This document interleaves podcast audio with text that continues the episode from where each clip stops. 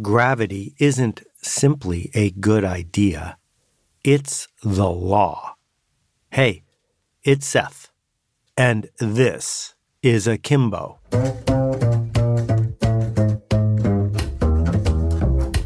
We'll be back in a second after this word from our sponsor. Before we talk about the most important law of our lifetime, it's worth taking a second to distinguish between a law and a theory. In popular culture, a law is bigger, better, more powerful than a theory, but in fact, the opposite is true.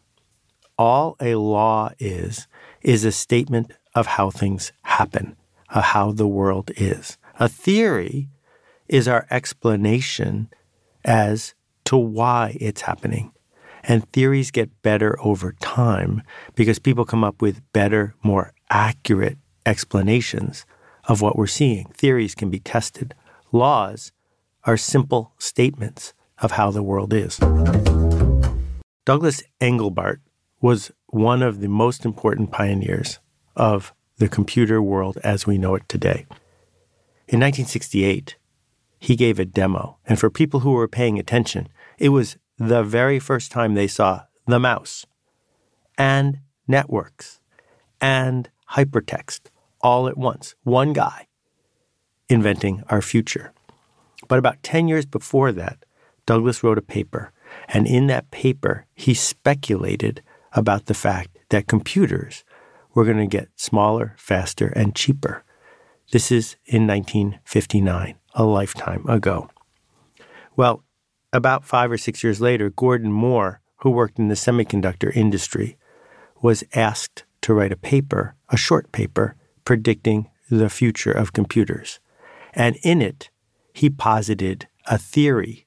And his theory was that based on innovation and progress that was getting made in certain kinds of production, computers would get faster and cheaper. In fact, every two years, the same amount of money would buy you twice as much in terms of computing power.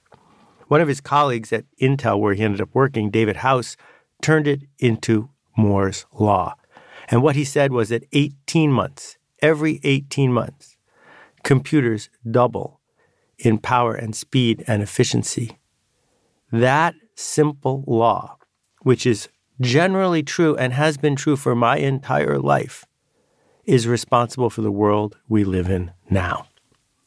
If Moore's Law applied to your house, you would be able to buy a house as nice as the one you live in for $30. Because unlike almost everything else in our world, computers keep getting faster and better and cheaper. It's worth understanding why. Because just as you can, with effort, fight gravity, you can, with effort, build the life that goes against the magic of Moore's Law. But understand that you're going to have to work at it and work at it, and it's going to get harder and harder. When I was growing up, I read a book by David Brin called The Practice Effect. And my memory of it goes like this Imagine a world in which things got better the more you used them. That if you picked up a stick and started using it as a crutch, that every day over time, instead of it getting weaker or more scuffed, it would get more and more like the best possible crutch. That entropy worked in reverse, that practice made things better. And so in the novel, he theorized that people who didn't have a lot of resources would work for rich people using their stuff so that when you got home, your knife would be extra sharp and your frying pan would be extra nonstick, and everything about the world you lived in would keep getting better. Because if you left it aside or put it on a shelf and didn't use it, then it would start to decay. Well, that's a law that's not true in our lives, but Moore's law has been true. So here are some theories about how it will continue because it keeps broadening. It's not just that the CPU in your computer gets faster and cheaper. In fact, so many things that computers are touching are affected by the factors that keep making it better. So let me highlight three of them. The first one is the idea of the experience curve.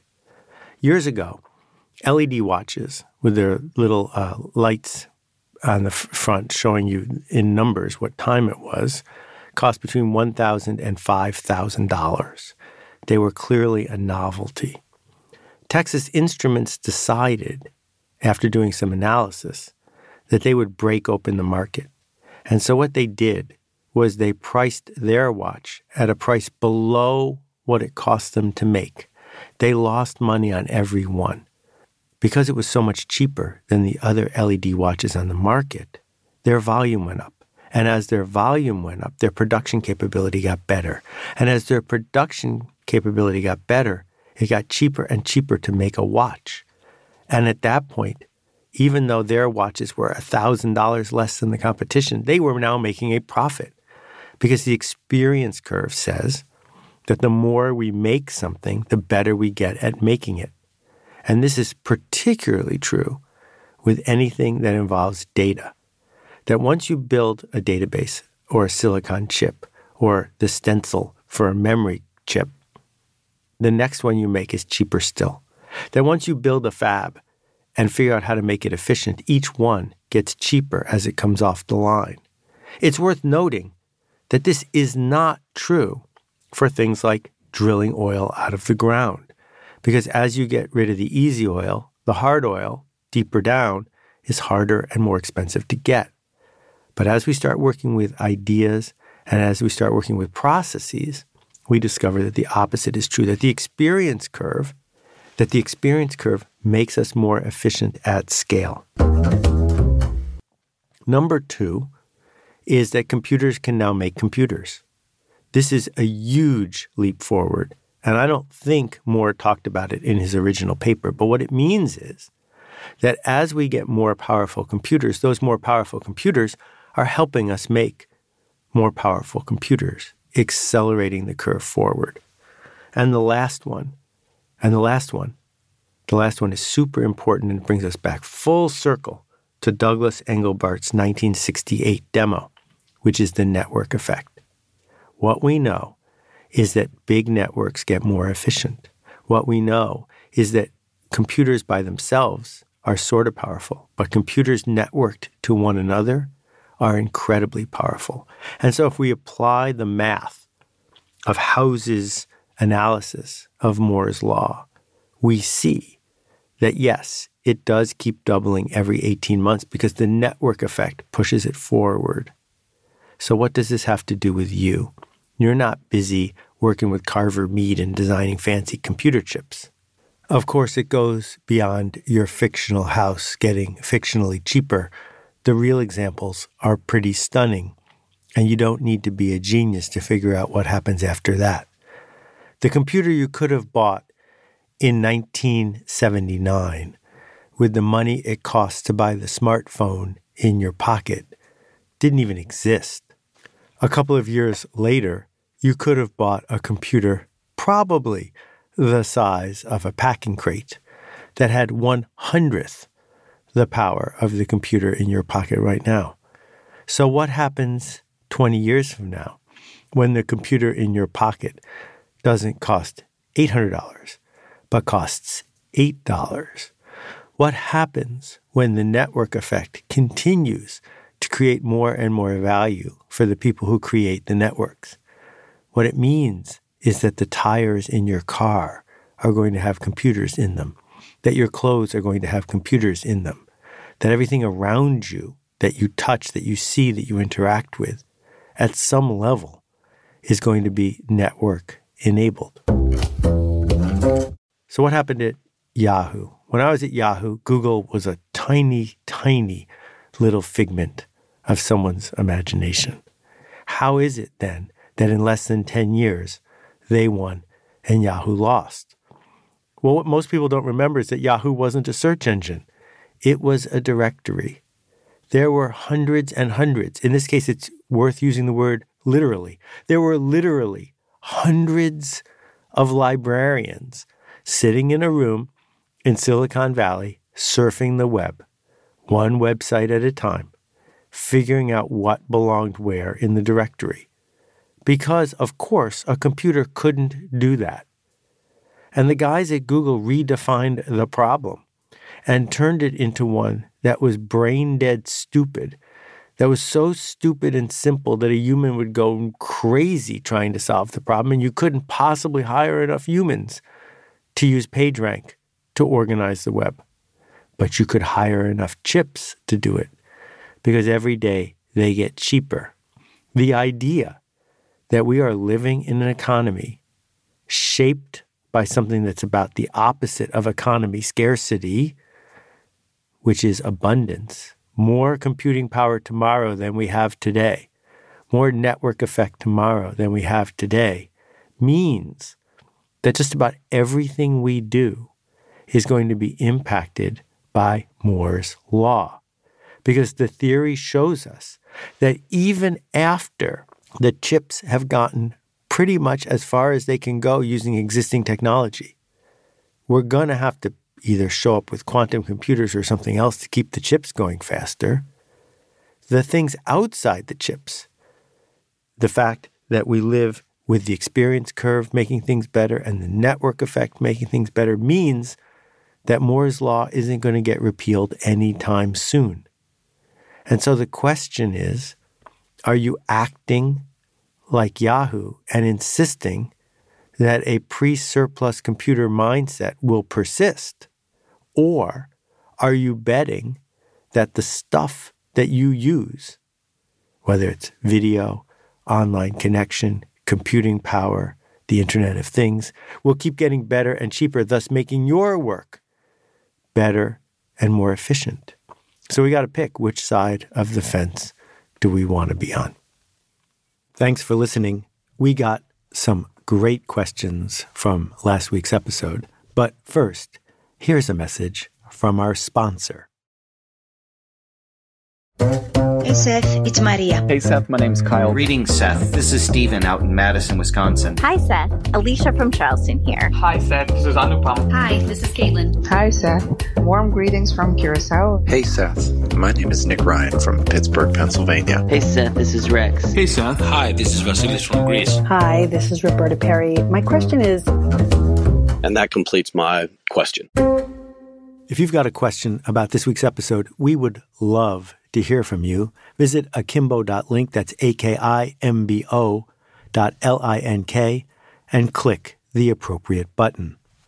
Hi, Seth. Andy here. Thanks so much for all you do. Um, question about exclusivity and merit. So, if we have a Facebook chat where lots of people end up joining in, it becomes really diluted, or even in the physical world with a tea party or a birthday. So, how can we maintain intimacy if we need to, you know, limit and exclude folks? Then we have to pick and choose rather arbitrarily. And I hate that. So, is there another option? Or if we have to be exclusive, how would you recommend designing an organization or gathering?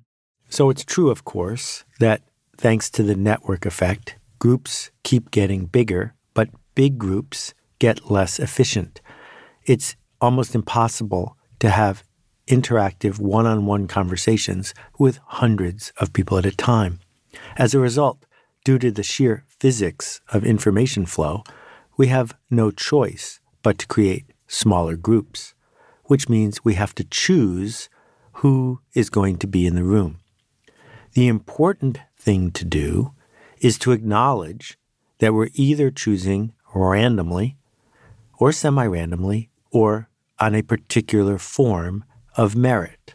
So, if, for example, we're allocating people to lifeboats, the only thing that matters is how much you weigh.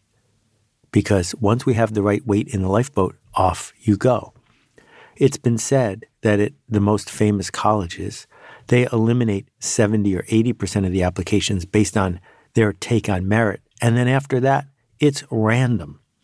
And that's probably true. So if you get rejected from college, you need to be able to say to yourself, well, I might have been qualified to go, but at some point, because there's only 140 slots, the last tranche, the last thing I have to get through is random. And I think we can have the confidence to say to other people This group only has room for 110. They're not the 110 tallest people or the 110 people who play the ukulele the best. They're just our 110 people. And that's okay. Because scarcity creates value. Access can't be open to everyone, everywhere, all the time. But at least we should be honest about how we are making our selection and not pretending that there's some sort of magic metric, not keeping it a secret, and not using a metric that doesn't actually line up with what we're seeking to do. Hi, Seth. It's Eric from Orlando, Florida. After listening to the last episode, I realized that trying to maintain a good GPA is trying to seek merit from a system based, at least partially, on compliance. And this is because that part of my grade in some classes is for attendance. Even if I have a bad professor, I still go to lecture for the grade. So my question is, how do I get rid of my habit to comply even though I know I'm in a system that rewards it? Thank you for your thoughts.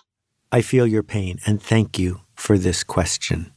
Mandatory education can be a bear because it's not voluntary, because you are part of a system that you didn't choose. So let's start with that analysis first. You're in a system you didn't choose. But if winning in that system sets you up to get to the next level of where you seek to go, then that might be a price you are willing to pay. If losing in that system doesn't matter to you, then go ahead and lose, but be prepared for the consequences. Lots of us deal with systems we didn't choose. And so there are consequences to our actions. You might not like working out in the gym, which is fine, except then you don't get to walk around like Linda Hamilton or Chuck Norris. You're going to have to deal with the consequences of that, even though you didn't choose your metabolism. So the same thing is true in school. But once you get past 12th grade, you're in a system you chose. So if you're in a system you chose, the question is, why did you choose it? And if you chose it because it's a ticket to get to where you want to go, then it helps to remind ourselves that we chose it.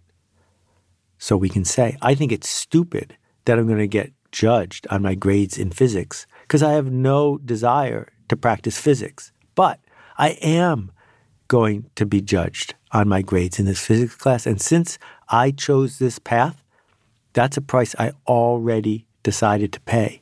You don't need to reconsider the choices because you already made them.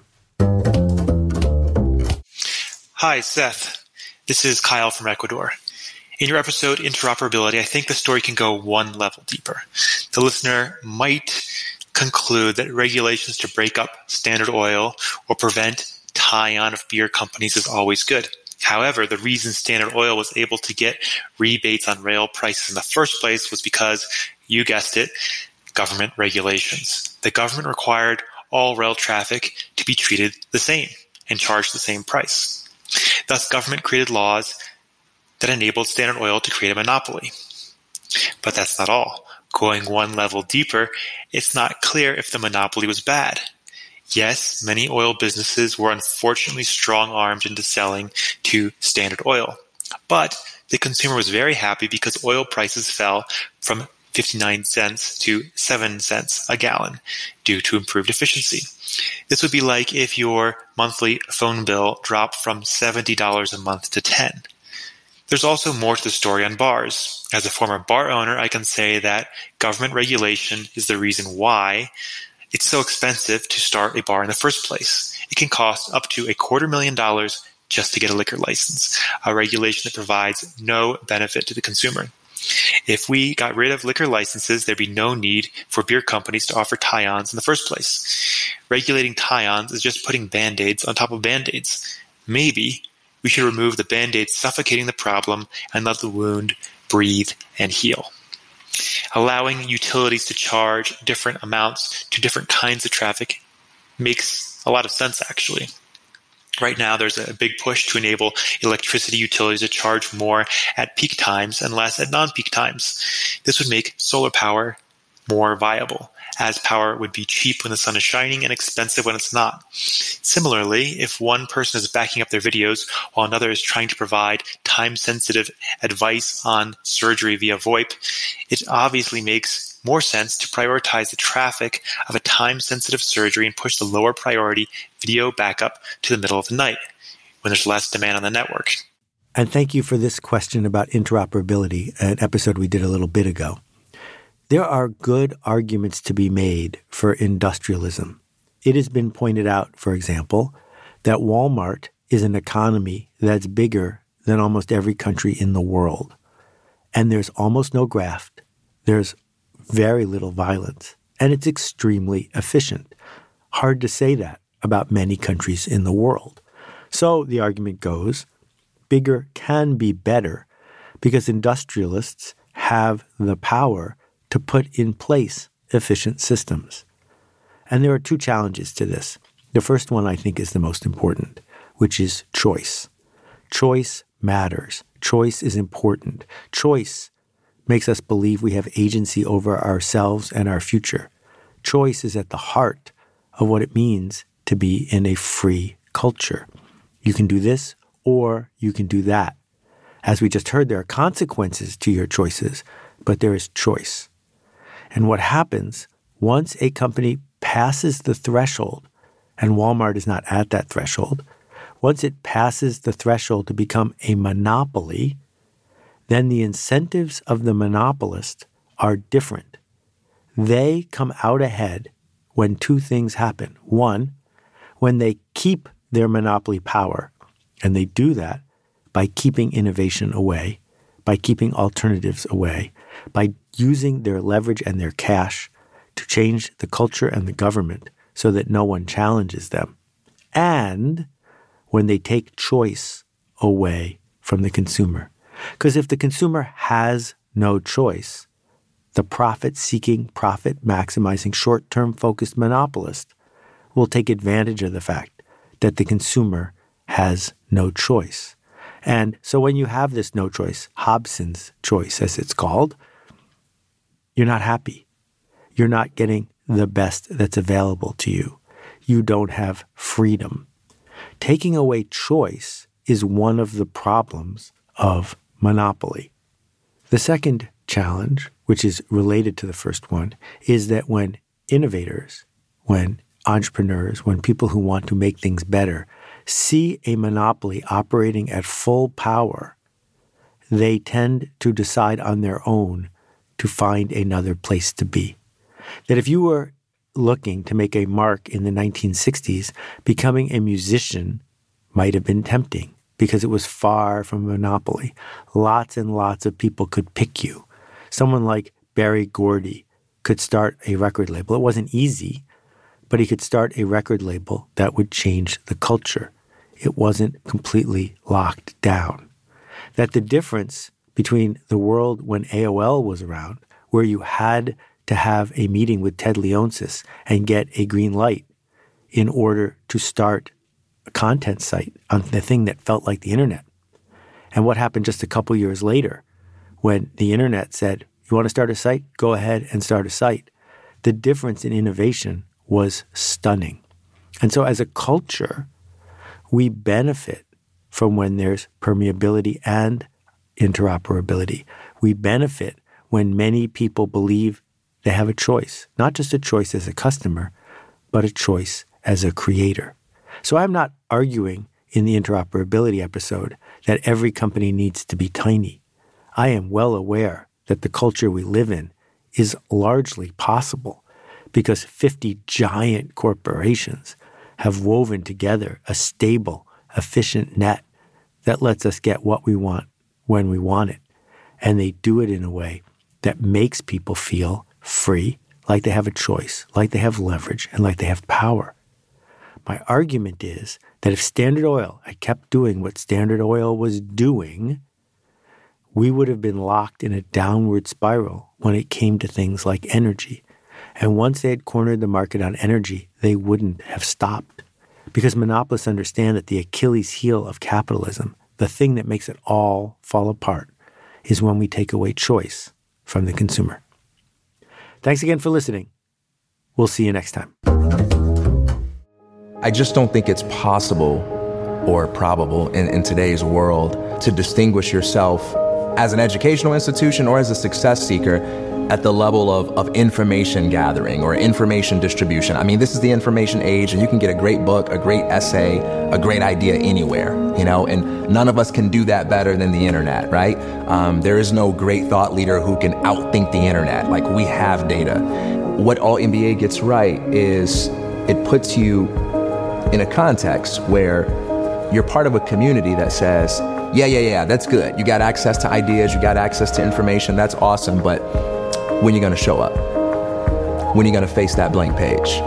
When are you to face the possibilities within you? When are you to face those fears? I'm not to let you hide. You got to show up. And that's the hardest part. And it sounds simple, it sounds very commonsensical, but it's the number one reason why we don't write that book. It's the number one reason why we don't ask that question. It's not because we don't know or we don't have the information.